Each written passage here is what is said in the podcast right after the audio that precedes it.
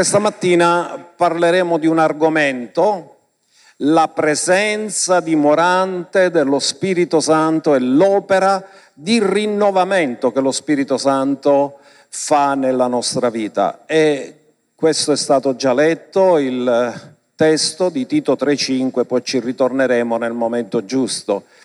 Ora dobbiamo fare una riflessione importante e vi faccio una domanda. La vita cristiana è naturale o soprannaturale?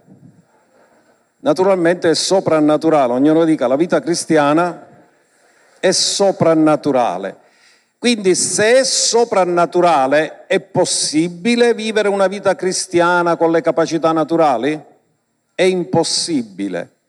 E poiché è impossibile, Dio ci ha offerto tutto quello che ci serve per vivere la vita cristiana in maniera soprannaturale e ci ha donato lo Spirito Santo. Senza lo Spirito Santo nessuno è capace di poter vivere la vita cristiana, anche perché la vera vita cristiana è una vita sostituita, perché Paolo disse non sono più io che vivo, ma Cristo vive in me.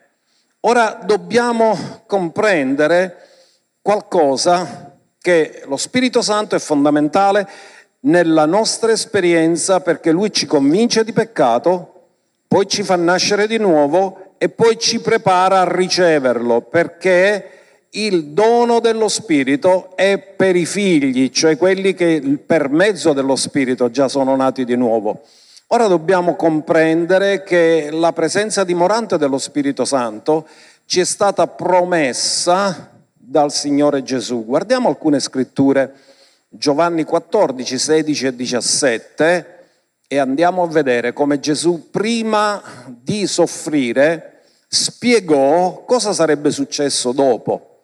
E lui ha detto, io pregherò il Padre ed egli vi darà un allos paracletos, lo leggo direttamente come scritto in greco, che significa un altro consolatore preciso identico a me, che rimanga con voi per sempre. Cosa ha detto Gesù? Che lo Spirito Santo rimane con noi per sempre. In altri termini, lui non dipende dalla nostra condotta, lui non dipende dal nostro stato d'animo, lui non dipende da come ci sentiamo, lui rimane con noi per sempre perché ha ricevuto un mandato divino di stare con noi. Ed è lui quello che ci stabilizza perché ogni volta che noi andiamo fuori equilibrio, lui ci riporta in equilibrio. Ogni volta che andiamo fuori binario, lui ci riporta nel giusto binario. E poi nel verso 17 Gesù lo ha chiamato lo spirito della verità che il mondo non può ricevere. Per ricevere lo Spirito bisogna essere figli, il mondo può ricevere la salvezza perché Dio ha tanto amato il mondo che ha dato il suo unico figlio affinché chiunque crede in lui non perisca ma abbia la vita eterna. E dice perché il mondo non lo vede, non lo conosce, ma voi lo conoscete perché dimora con voi e sarà in voi quindi Gesù ha parlato chiaramente della presenza dimorante nel nostro spirito, dello Spirito Santo che dimora dentro di noi. Questo è meraviglioso. Ora, la sua presenza in noi ha un effetto presente e anche una promessa futura. Cioè, quando Dio mette il sigillo su una persona, che riceve lo Spirito Santo, la persona riceve il sigillo dello Spirito Santo, ma il fatto che è riempito di Spirito Santo, Dio si impegna a portare a compimento ciò che ha iniziato. Andiamolo a vedere questo, vi do due scritture su questo dove si parla della caparra, seconda Corinzi 1:22 dice il quale ci ha sigillati e questo è un sigillo spirituale che non si vede da fuori non è un tatuaggio, è un sigillo interiore e ci ha dato la caparra dello Spirito Santo nei nostri cuori. Ora ascolta, la caparra è lo Spirito Santo. Quando tu dai una caparra, tu ti impegni a concludere l'affare. Quale affare Dio si è impegnato a concludere con noi? Sapete che l'affare che Dio si è impegnato a concludere con noi è trasformarci alla somiglianza di Cristo Gesù.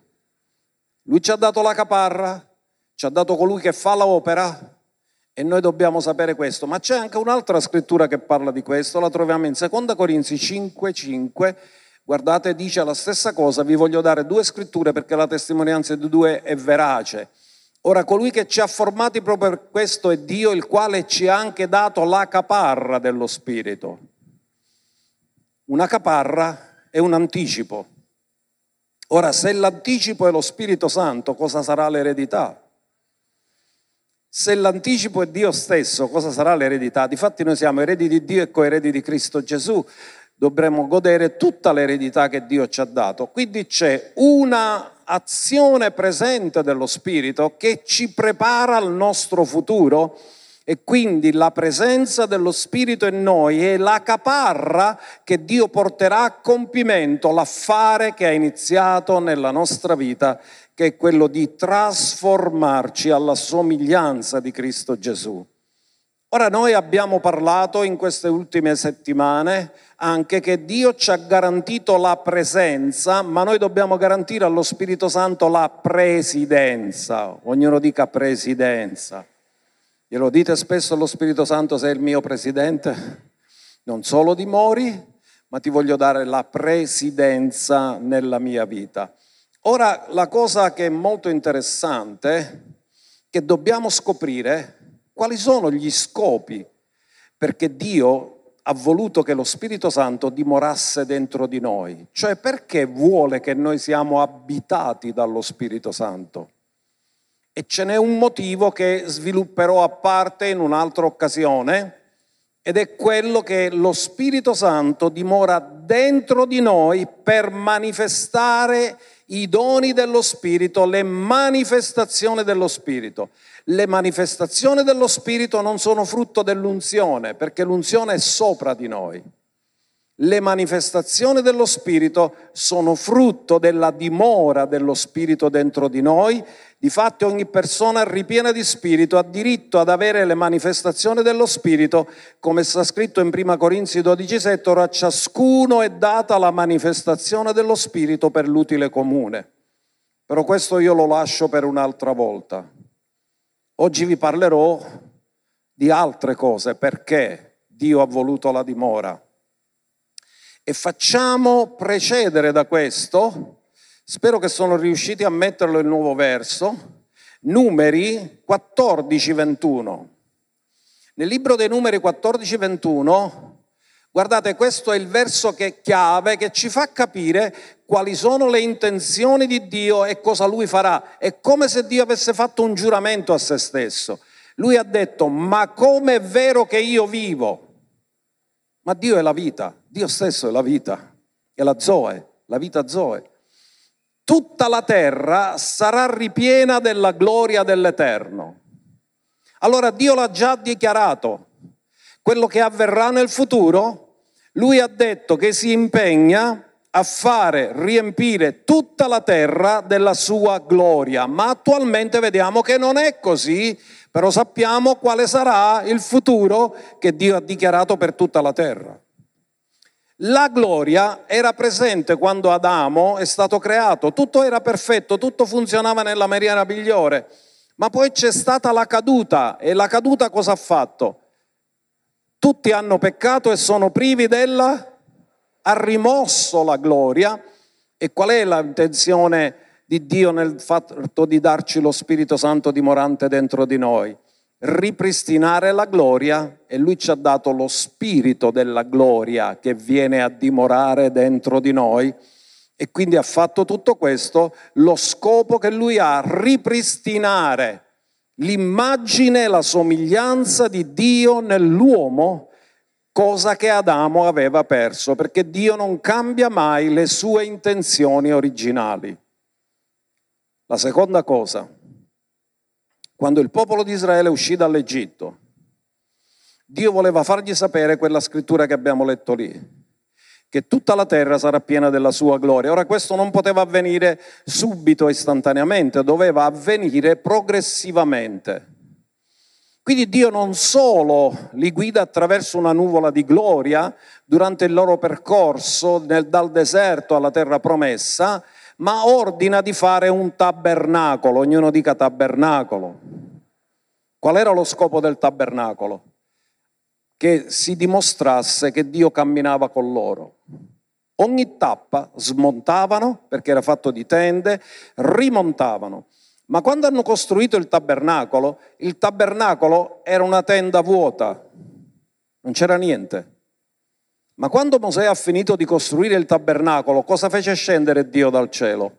Scese la gloria e riempì il tabernacolo della sua gloria per dimostrare che lui si impegna e ha cominciato col suo popolo Israele a riempire di gloria la terra e ha cominciato a partire da Israele con il tabernacolo.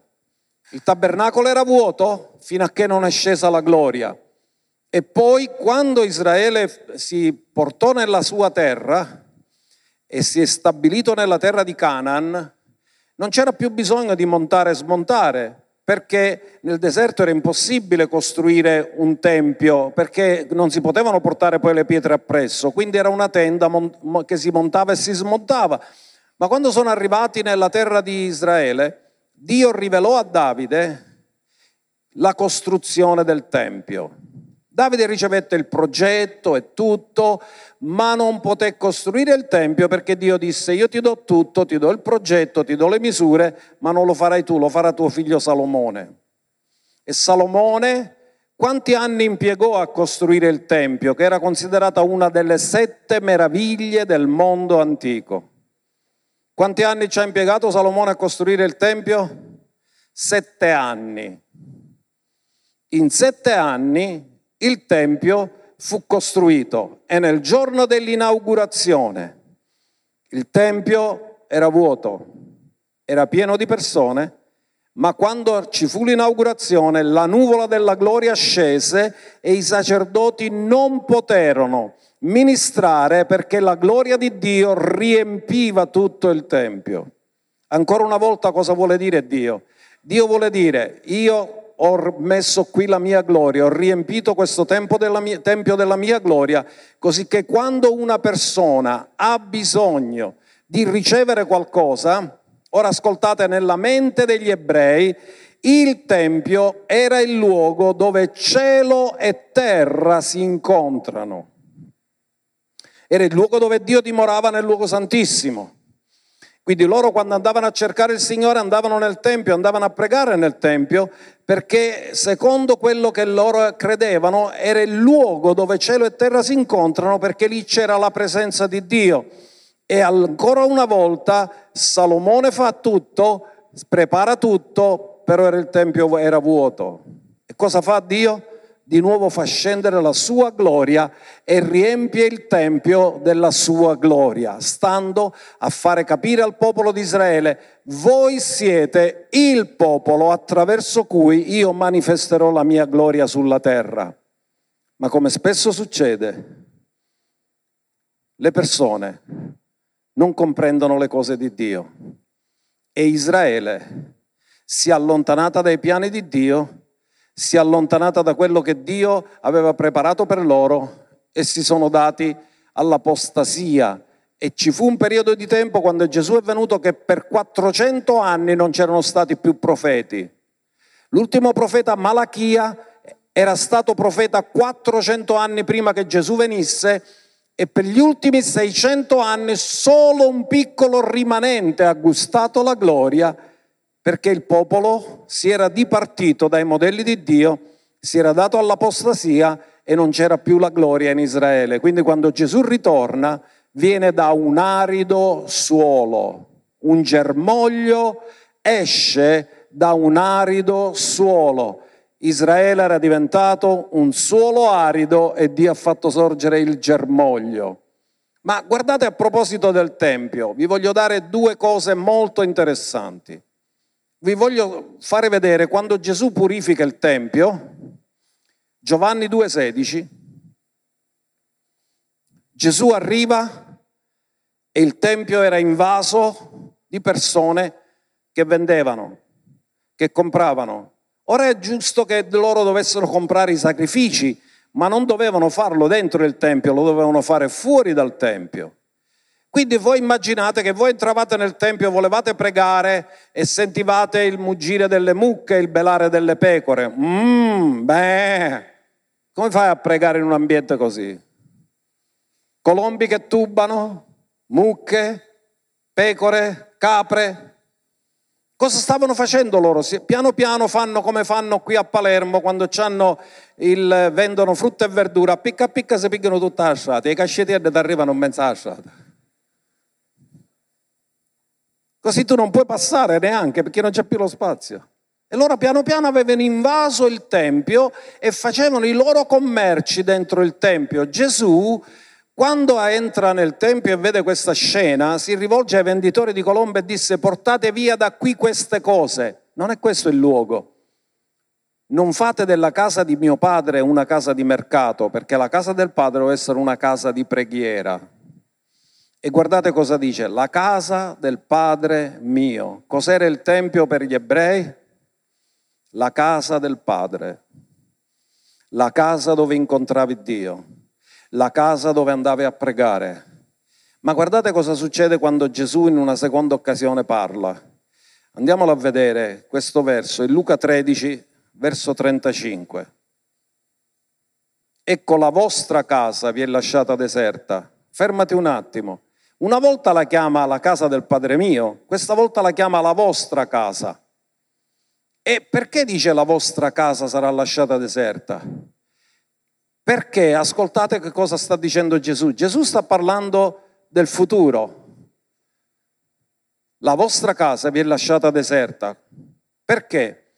Perché quando Gesù è morto sulla croce, la cortina del Tempio si è squarciata da cima a fondo in quel momento è finita la dispensazione della legge mosaica, è finito il sacerdozio levitico e in quel momento non c'era più separazione tra luogo santo e luogo santissimo, ma in quel momento Dio ha cambiato residenza. È rimasto solo il tempio di pietre, ma Dio si è creato un altro tempio, che è la sua chiesa. Lui non dimora più in un luogo, lui dimora nel cuore dei suoi figli, ripieni di Spirito Santo. Quindi Gesù dice la vostra casa. E quella casa, abbandonata da Dio nel 70 d.C., è stata rasa al suolo dall'imperatore Tito. C'erano le pietre, non c'era la presenza. Fino a che c'era la presenza nessuno poteva toccare la casa perché era la casa di Dio, ma quando Dio ha lasciato la casa i nemici ne hanno approfittato e l'hanno distrutta. Ma Gesù non ha detto più la casa del Padre, ha detto la vostra casa. Avete rifiutato Dio, Dio ha lasciato questo luogo, ora è diventata la vostra casa, sarà lasciata deserta. In altri termini, in quella casa dove ci doveva essere la gloria, nel momento in cui Gesù è venuto, e ora lo guarderemo questo, lui è divenuto il Tempio di Dio e la manifestazione della gloria di Dio e nel momento in cui hanno rifiutato Gesù, hanno rifiutato la gloria e cosa ha detto Gesù? E io vi dico che non mi vedrete più finché venga il tempo in cui direte benedetto colui che viene nel nome del Signore perché lui è venuto in casa sua pieno di gloria e i suoi non l'hanno ricevuto. E ha detto fino a che non riconoscerete che io sono l'Iddio onnipotente ed eterno, il Signore, il Salvatore, il vostro Messia, voi rimarrete sempre con la casa deserta. E ancora dopo duemila anni è così, c'è solo la spianata del Tempio, non c'è più altro.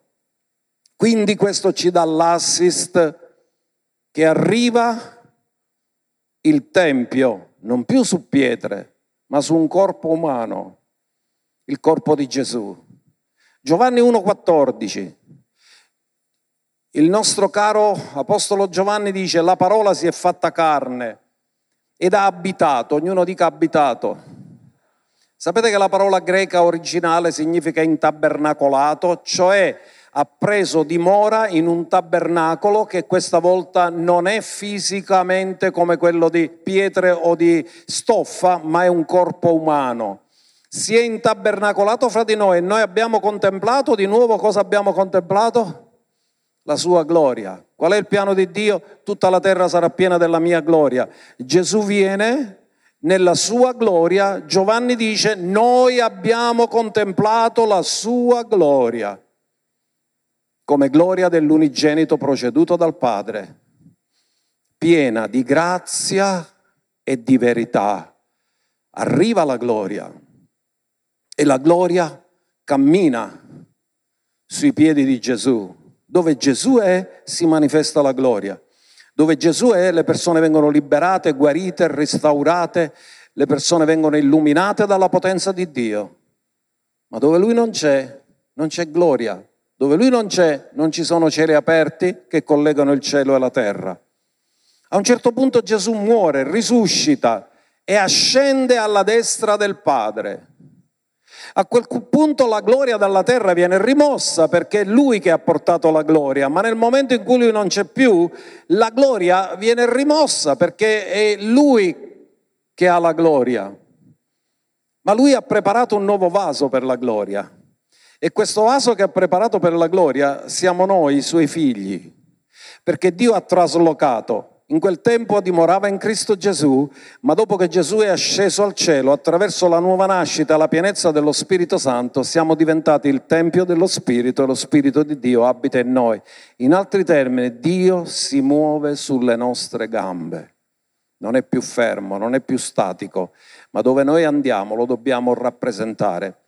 Vi do delle scritture che vi danno conferma di questo, da Efesini 2, verso 19 L'Apostolo Paolo ci insegna, dice che voi dunque non siete né forestieri né ospiti, ma concittadini dei santi, membri della famiglia di Dio, edificati sul fondamento degli apostoli e dei profeti, essendo Gesù Cristo stesso la pietra angolare. La pietra angolare è dove c'è la gloria, che regge tutto. E più avanti, guardate cosa dice, su cui tutto l'edificio ben collegato, cresce per essere un tempio santo nel Signore. Dio trasloca dal tempio di pietre e viene in un tempio santo e questo tempio santo siamo noi, nel quale anche voi siete insieme edificati per essere una dimora di Dio nello Spirito. Dillo forte, noi siamo la dimora di Dio nello Spirito e Dio si manifesta nel suo Tempio, che è la sua Chiesa, battezzata di Spirito, ripiena di Spirito, dove risiede la gloria.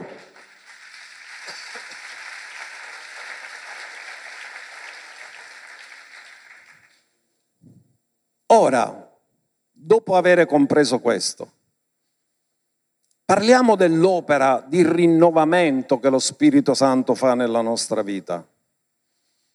E vi dico una cosa, secondo voi e secondo quello che la scrittura insegna, Dio comincia mai qualcosa che lascia a metà? Sì o no? Colui che ha iniziato in noi l'opera buona cosa fa? La porta a compimento. Ah, quindi guarda cosa ti voglio dire. Se Dio ha iniziato con te, sei, sei, puoi essere sicuro che finirà con te. Dillo, Dio non comincia niente che poi non intende finire. Questo ci deve rendere sicuri e ottimisti del futuro che Dio ha preparato per ciascuno di noi. Quindi Filippesi 1.6 Dice, essendo convinto di questo, che colui che ha cominciato un'opera buona in voi, la porterà a compimento fino al giorno di Cristo Gesù. Qualcuno mi sa dire qual è questo giorno? Il rapimento, quando saremo trasformati da corpi corruttibili a incorruttibili, da corpi mortali a corpi immortali. Fino a quel giorno siamo in un processo di rinnovamento che si concluderà con la glorificazione dei nostri corpi. Come Cristo è stato glorificato, anche noi saremo glorificati. E ancora Filippesi 2:12 dice, perciò miei cari, come mi avete sempre ubbidito non solo quando ero presente, ma molto più ora che sono assente, compite la vostra salvezza. Fermati un attimo, ma non siamo salvati? Sì, ma non abbiamo tutta la salvezza. La salvezza nello spirito è già compiuta, perché siamo figli, siamo nati di nuovo. Ma nell'anima, work in progress, lavoro in corso. Siete perfetti, già arrivati? C'è qualcuno che si sente perfetto? Mi faccia avere l'indirizzo. Stamattina ho detto, se tu ti credi di essere perfetto, per avere la rivelazione che non lo sei, chiedi a tua moglie che conosce tutti i tuoi difetti. Noi siamo figli, ma non siamo perfetti. Quindi Dio dice che dobbiamo compiere la nostra salvezza. Siamo salvati, ma dobbiamo ancora compiere parte della nostra salvezza. E il verso 13 dice, poiché Dio è colui che opera in voi il volere e l'operare per il suo beneplacito, quindi Dio cosa ha fatto? Ha dato la presenza dello Spirito, però Lui opera in noi e ci fa sapere la sua volontà e le opere che noi dobbiamo compiere. Ma questo mette in dubbio la nostra salvezza? Assolutamente no. Quella parte di salvezza che abbiamo ricevuto, seconda Corinzi 5:17, se uno in Cristo egli è, non sarà, è una nuova creatura, le cose vecchie sono passate, tutte le cose sono diventate nuove. Ma siamo tutte nuove creature in un processo di rinnovamento. Questo processo di rinnovamento finirà solamente quando Gesù verrà a rapire la sua Chiesa. Da quando siamo nati di nuovo fino a che saremo rapiti, il processo di rinnovamento c'è costantemente nella nostra vita. Ora guardate, l'insegnamento biblico sul rinnovamento c'è molto e voglio farvi vedere delle scritture che ti sembrano un poco strane se tu non comprendi questo processo di rinnovamento perché sono credenti, sono la Chiesa, ma guardate cosa dice Paolo ai Colossesi, capitolo 3, verso 9. Questi sono credenti, questi frequentano la Chiesa, questi sono battezzati nello Spirito e ripieni dello Spirito. E guardate cosa dice, non mentite gli uni agli altri. Può essere che sei nuova creatura e che ancora dici bugie? Sì, ma questo che significa che non sei nuova creatura? No, sei nuova creatura, ma non hai rinnovato la tua mente, le tue abitudini e la tua condotta. Ancora ti muovi come eri prima di essere nuova creatura. E guardate cosa dice, poiché vi siete spogliati dell'uomo vecchio con i suoi atti e vi siete rivestiti dell'uomo nuovo che si va rinnovando nella conoscenza d'immagine o somiglianza di colui che l'ha creato. In altri termini, quando Dio ti salva non sei arrivato, sei solo partito. Ma il fatto che sei nato nella famiglia di Dio ti garantisce la salvezza, ma non ti garantisce la maturità. La salvezza è un dono, la maturità è un impegno. Qualcuno disse una frase che mi è piaciuta molto. Tutti invecchiamo, ma non tutti cresciamo perché il tempo passa per tutte, ma la maturità la riceve chi la ricerca e chi si studia a diventare maturo. Quindi Dio non vuole solo bambini che sono nati, vuole persone che crescono nella maturità e quindi anche ancora continua l'Apostolo Paolo in Efesi 4:22 dice esattamente la medesima cosa che ha detto ai Colossesi, l'ha detto agli Efesi e guardate che gli Efesi erano la chiesa più spirituale di quel tempo, l'unica chiesa a cui lui dice per cinque volte parla dei luoghi celesti, non ne parla più a nessun'altra chiesa. Per spogliarvi per quanto riguarda la condotta di prima dell'uomo vecchio che si corrompe per mezzo delle concupiscenze della seduzione. Ascoltate, un nato di nuovo può avere ancora concupiscenze? Sì, e le deve crocifiggere, perché deve identificarsi con l'uomo nuovo. Perché se continua a vivere nella vecchia maniera, nelle vecchie abitudini di prima, nei vecchi modi di fare di prima, dimostra di non avere capito che è una nuova creazione e si comporta come se fosse una vecchia creazione. Poi dice, per essere rinnovati nello spirito della vostra mente che tradotto in palermitano significa, e lo dirai alla persona accanto a te, cancia ci rivedo.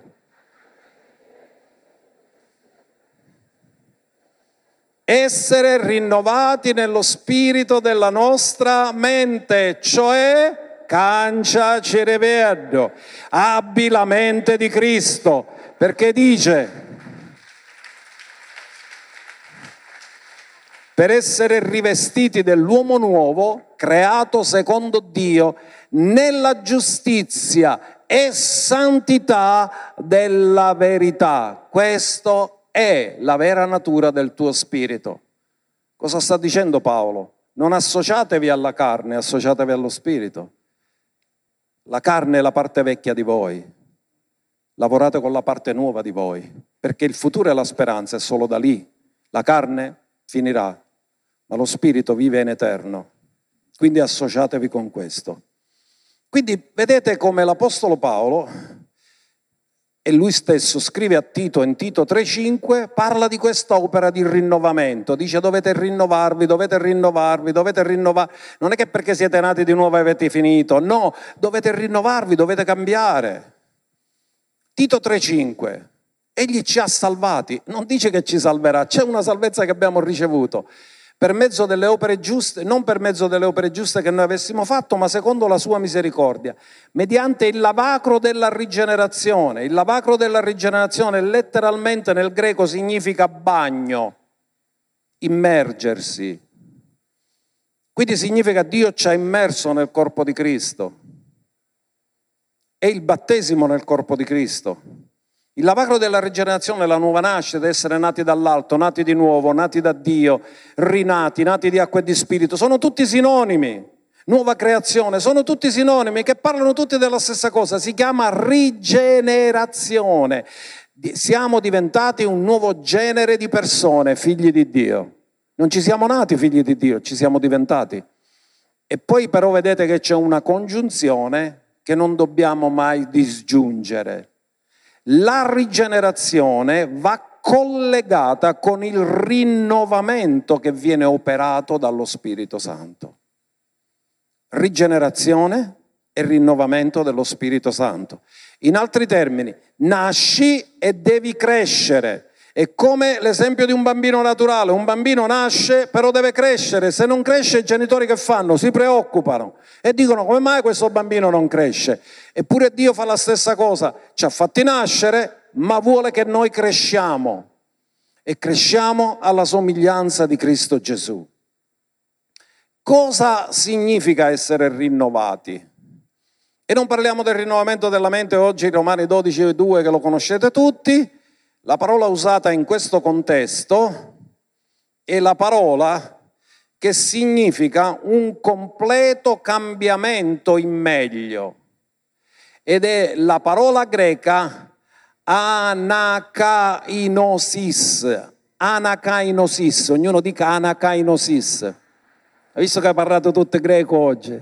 Anakainosis, che significa cambiamento completo per il meglio. In altri termini, se tu cambi continuamente, migliori continuamente, significa che tu stai ubbidendo allo Spirito Santo. Ora andiamo a vedere, c'è un verso che ti dice che questo è un lavoro soprattutto interiore dello Spirito, seconda Corinzi 4:16. L'anakainosis è un lavoro che Dio fa dentro di noi e scopriamo che non lo fa una volta alla settimana, lo fa quotidianamente. Guardate cosa dice. Perciò noi non ci perdiamo d'animo, ma anche se il nostro uomo esteriore va in rovina, pure quello interiore si rinnova di giorno in giorno. Quanti di voi sapete che l'uomo interiore è fatto dall'anima e dallo spirito? L'uomo interiore è anima e spirito e dice che Dio si rinnova di giorno in giorno. Dì alla persona accanto a te, tu sei meglio di ieri e peggio di domani. Perché se tu ti rinnovi di giorno in giorno, significa che domani sarai meglio di oggi e che oggi sei meglio di come eri ieri. Dillo di nuovo, tu sei meglio di ieri è peggio di domani, perché domani sarai ancora migliore di oggi, perché si rinnova di giorno in giorno.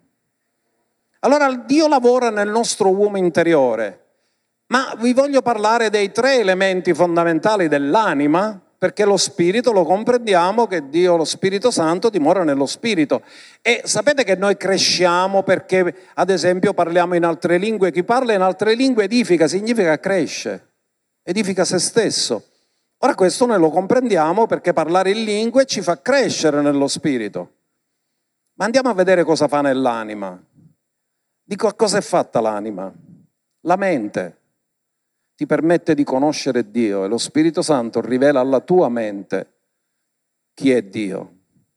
Giorno dopo giorno c'è una nuova rivelazione fresca di Dio. Chi non riceve più rivelazione, ci sono quelli che dicono, due anni fa ho ricevuto una rivelazione. Chissà quanto tutto questo tempo passò già. Ogni giorno Dio vuole, si vuole rivelare. Dacci oggi il nostro pane non è che Dio ti vuole dare il pane duro della settimana scorsa che fare, te lo devi grattare per farti la mollica. Dio ti dà il pane fresco ogni giorno. Quindi ogni giorno è all'opera nella nostra vita e ci cambia e ci trasforma.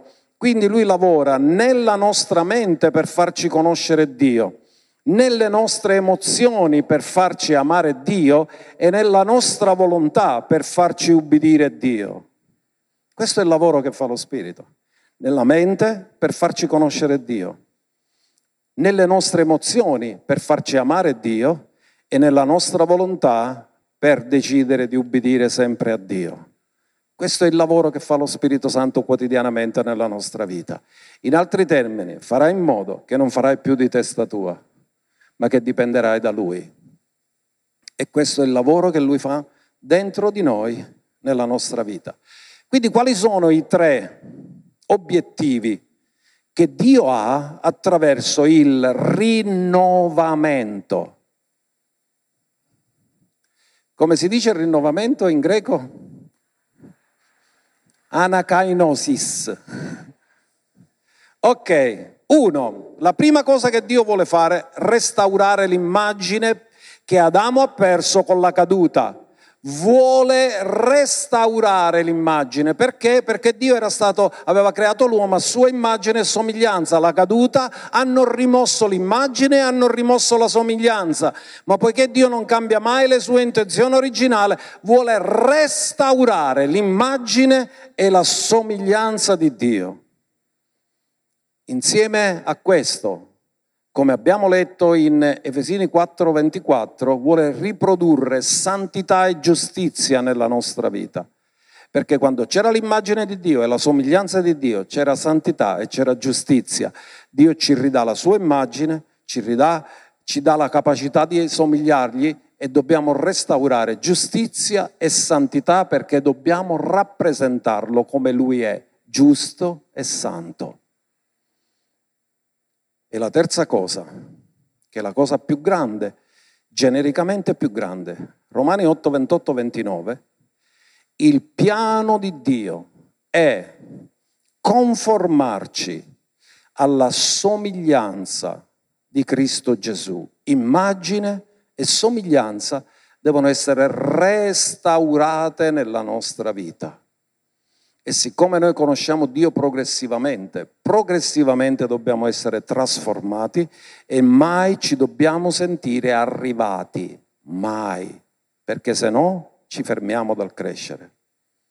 E quando noi pensiamo che sappiamo tutto, che conosciamo tutto, che non abbiamo bisogno di nessuno, che possiamo capire tutto e fare tutto da soli, lo Spirito Santo arriva e dice ma sei in concorrenza con me, sembra che sia io quello che sappia tutto non sei tu.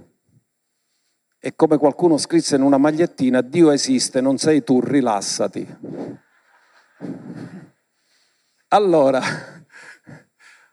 ora noi sappiamo che tutte le cose coprono al bene per quelli che amano Dio e quali sono chiamati secondo il suo proponimento, poiché quelli che gli ha preconosciuti li ha anche predestinati ad essere conformi all'immagine di suo figlio affinché egli sia il primogenito di molti fratelli. Lui è la primizia e noi dobbiamo essere parte della sua famiglia. Però lui ha stabilito qual è il modello e tutti noi dobbiamo aderire a questo modello. Ora ascoltate, quando voi andate a leggere questo verso in una versione inglese, Voi non troverete immagine, troverete likeness, che significa somiglianza. Perché questa differenza che in Italia lo traducono immagine e magari le altre versioni lo traducono somiglianza? Sapete perché? Perché nel testo originale ebraico immagine è una parola e somiglianza è un'altra parola e non ci può essere confusione. Immagine è Zelem e somiglianza è Demuth. Quindi quando tu leggi immagine o somiglianza non ti puoi confondere. Purtroppo nel greco c'è una sola parola da cui viene il termine icona che può significare sia immagine che somiglianza. Così i traduttori hanno scelto secondo la conoscenza che loro avevano. Però l'immagine sappiate che nello spirito e la somiglianza è in ciò che si vede. Tu non puoi dire a un bambino somiglia tutto a suo padre se non hai visto suo padre. La somiglianza è in ciò che si vede nella condotta, nel comportamento, nel modo di fare, nel modo di camminare. Ha visto come chi cammina? Mi, cammina come a suo padre. La somiglianza è su quello che si vede. Quindi qual è il piano di Dio? Conformarci, significa farci avere la stessa forma. Ora lo, non può riferirsi allo spirito perché lo spirito non ha forma, è il corpo che ha forma. Affinché egli sia il primogenito fra molti fratelli. Qual è il proposito di Dio? Farti diventare come Gesù. Quindi tu hai bisogno di conoscere Gesù, perché se non lo conosci non sai neanche cosa deve diventare e sei confuso e non hai le idee chiare, non sai chi sei, non sai dove vai, non sai qual è il tuo scopo, qual è il tuo destino. Molti sono ingannati perché sono convinti che con la morte finisce tutto, no, con la morte comincia il tormento, non finisce tutto, a meno che non vai con Dio. E allora lì comincia la vera shalom, la pace che non si può paragonare a quello che si vive sulla terra. Il benessere di Dio nella nostra vita. Quindi guardate come avviene questo. È in base a ciò che tu contempli che sei trasformato. Seconda Corinzi 3:18 dice, sempre l'Apostolo Paolo, parlando ai Corinzi, dice noi tutti quanti contemplando a faccia scoperta come in uno specchio la gloria del Signore. Allora ciò che contempli ti trasforma. Ma siccome Dio vuole che te tu diventi la sua gloria, cosa devi contemplare? La gloria del Signore. E chi è la gloria del Signore? È Gesù. Siamo trasformati nella stessa immagine e somiglianza, di gloria in gloria. Ma lo possiamo fare da soli? No, come per lo Spirito del Signore. Tu non puoi essere trasformato, non puoi fare un cambiamento senza l'aiuto dello Spirito Santo. Non puoi, se Lui non ti aiuta. Perché tutti noi ci abbiamo provato e siamo come quelli che fanno le diete. Tutti le iniziano, ma quasi nessuno le termina. E poi il risultato che sapete cos'è? Frustrazione e poi l'effetto rebound e mangi tutto quello che ti mangiaste durante la dieta.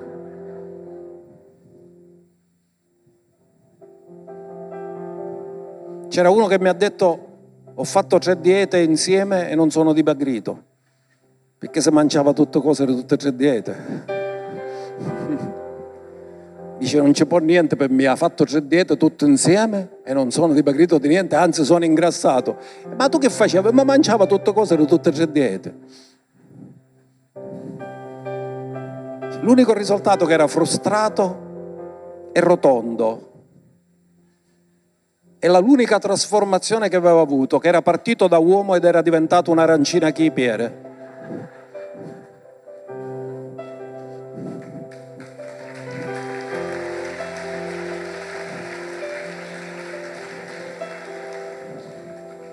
Quello che contempli ti trasforma. Se vuoi alla gloria devi contemplare la gloria. Dio ti ha destinato alla gloria. E lasciatemi concludere con una scrittura che è fondamentale, che chiude il cerchio di quello che stiamo dicendo, perché noi siamo partiti dal dire che Dio l'ha detto, come io vivo, dice l'Eterno, tutta la terra sarà piena della mia gloria. In altri termini, ciò che non sarà glorioso non ha spazio sulla terra. Quindi attrezzati se ci può essere nel futuro. Andiamo a leggere l'ultimo verso, Romani 5:17. Cosa dice? Infatti se per la trasgressione di quell'uno solo, Adamo, la morte ha regnato a causa di quell'uno, molto di più coloro che ricevono l'abbondanza della grazia. Com'è la grazia? Sufficiente o abbondante? Significa che la grazia è sempre superiore al tuo bisogno.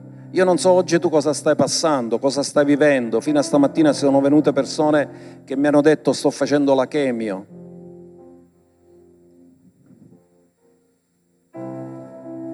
E io ti posso dire che la grazia è sempre superiore al tuo bisogno, perché la parola di Dio lo dice. Coloro che ricevono l'abbondanza della grazia e il dono della giustizia regneranno nella vita. Ascoltate bene, regnano nella vita, non sono vittime della vita perché molte persone sono vittime della vita e sapete, noi siamo cresciuti in un ambiente dove ci hanno predicato che tutti siamo vittime della vita. Quando succedeva qualcosa, cosa dicevano, cosa ci dicevano anche a casa, anche negli ambienti dove frequentavamo, anche tra gli amici e che ci potevamo fare? Chi è la vita? No, chi è la morte non è la vita. Succedeva una disgrazia, e eh, cose che succedono, chi è la vita? No, quella non è la vita, quella è la morte dice che ricevono abbondanza di grazia, dono della giustizia, regneranno nella vita. Ascoltate, ci sono vittime della vita e ci sono persone che regnano nella vita. Ma tu non puoi regnare nella vita senza il dono dell'abbondanza della grazia e il dono della giustizia. In altri termini, cosa vuol dire? Ogni volta che faremo cose senza dipendere da Dio, ci stiamo preparando a delle sconfitte e a diventare delle vittime, ma ogni volta che chiederemo l'aiuto a Dio in tutte le situazioni e circostanze, non sarà la vita a regnare su di noi, siamo noi che regniamo sulla vita.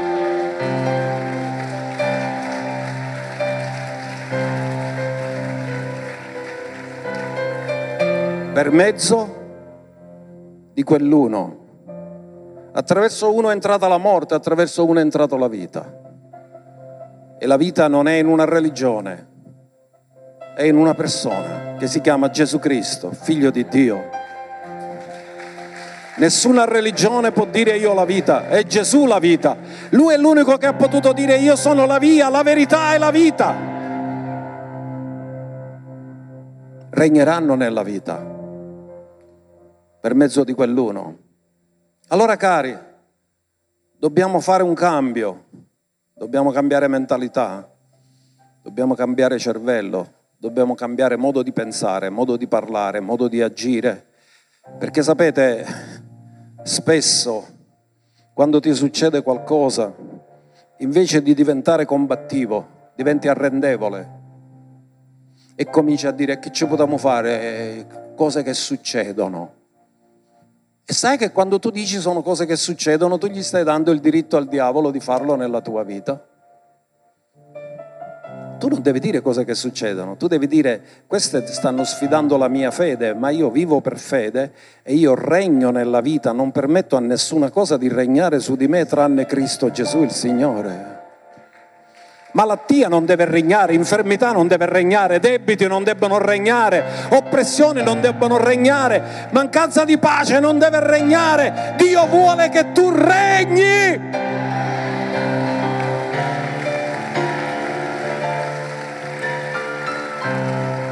O sei vittima della vita o regni nella vita. Io la mia scelta l'ho fatto, io voglio regnare nella vita. So che non lo posso fare da solo, ma con Gesù Cristo il Signore e l'aiuto dello Spirito Santo, Satana è sotto i nostri piedi.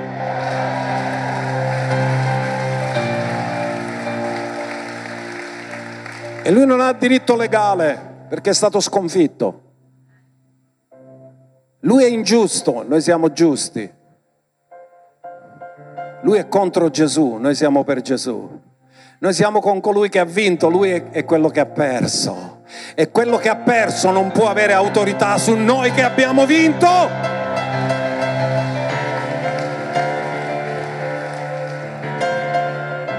Dillo, io ho deciso di regnare nella vita. Non permettere alla vita che regni su di me. e alle circostanze che regnano su di me. Gesù ha mai permesso a una malattia di venire nel suo corpo? Ha mai avuto un raffreddore Gesù? Non ha detto no, oggi non posso venire perché sono raffreddato. Lui regnava e guariva. E se dobbiamo diventare come lui, come dobbiamo fare? Dovremmo vivere allo stesso livello, sì o no? Allora perché abbiamo bisogno di rinnovare e canciare i cervelli ed essere trasformati? Perché più guardiamo com'era Gesù, più sappiamo come dobbiamo diventare. Lui i demoni li ha sconfitti, gli spiriti di infermità li ha sconfitti, le malattie le ha sconfitte, le oppressioni le ha sconfitte, le insonnie le ha sconfitte. Questa mattina Dio guarisce, ci sono persone che soffrono di insonnia, alza la tua mano dove ti trovi, perché oggi è la data di scadenza della tua insonnia, tu stanotte dormirai in pace, riposerai in pace, perché il Signore ti farà riposare in pace e questo spirito che tormenta il tuo sonno è sconfitto nel nome di Gesù. Non ha il diritto legale perché Dio ha detto che dormirai in pace e riposerai in pace.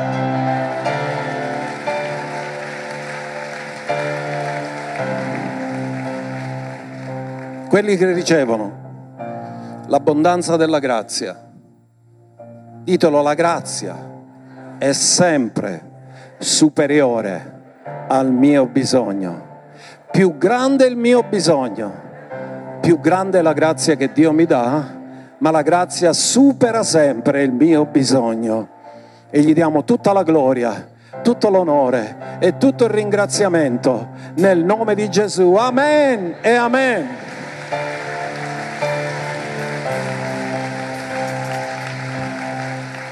Alleluia. Alziamoci nella presenza di Dio cominciamo a lodarlo, pregheremo per le persone che vogliono ricevere Gesù e vogliono cambiare vita. Voglio dirvi una cosa, chi dice che cambia può cambiare, ma in peggio. Per cambiare in meglio c'è solo bisogno di Gesù, perché senza il suo aiuto non abbiamo autorità sulle circostanze, non abbiamo autorità sulle situazioni. Solo in Cristo c'è autorità, solo in Lui possiamo fare certe cose. Solo nel suo nome possiamo cacciare i demoni, perché altrimenti i demoni ti tartassano e tu non sai cosa fare. Ma in Gesù siamo più che vincitori, in virtù di colui che ci ha amato. Quindi non siate persone arrendevoli, ma siate combattivi. Dillo io sarò combattivo, non sarò arrendevole.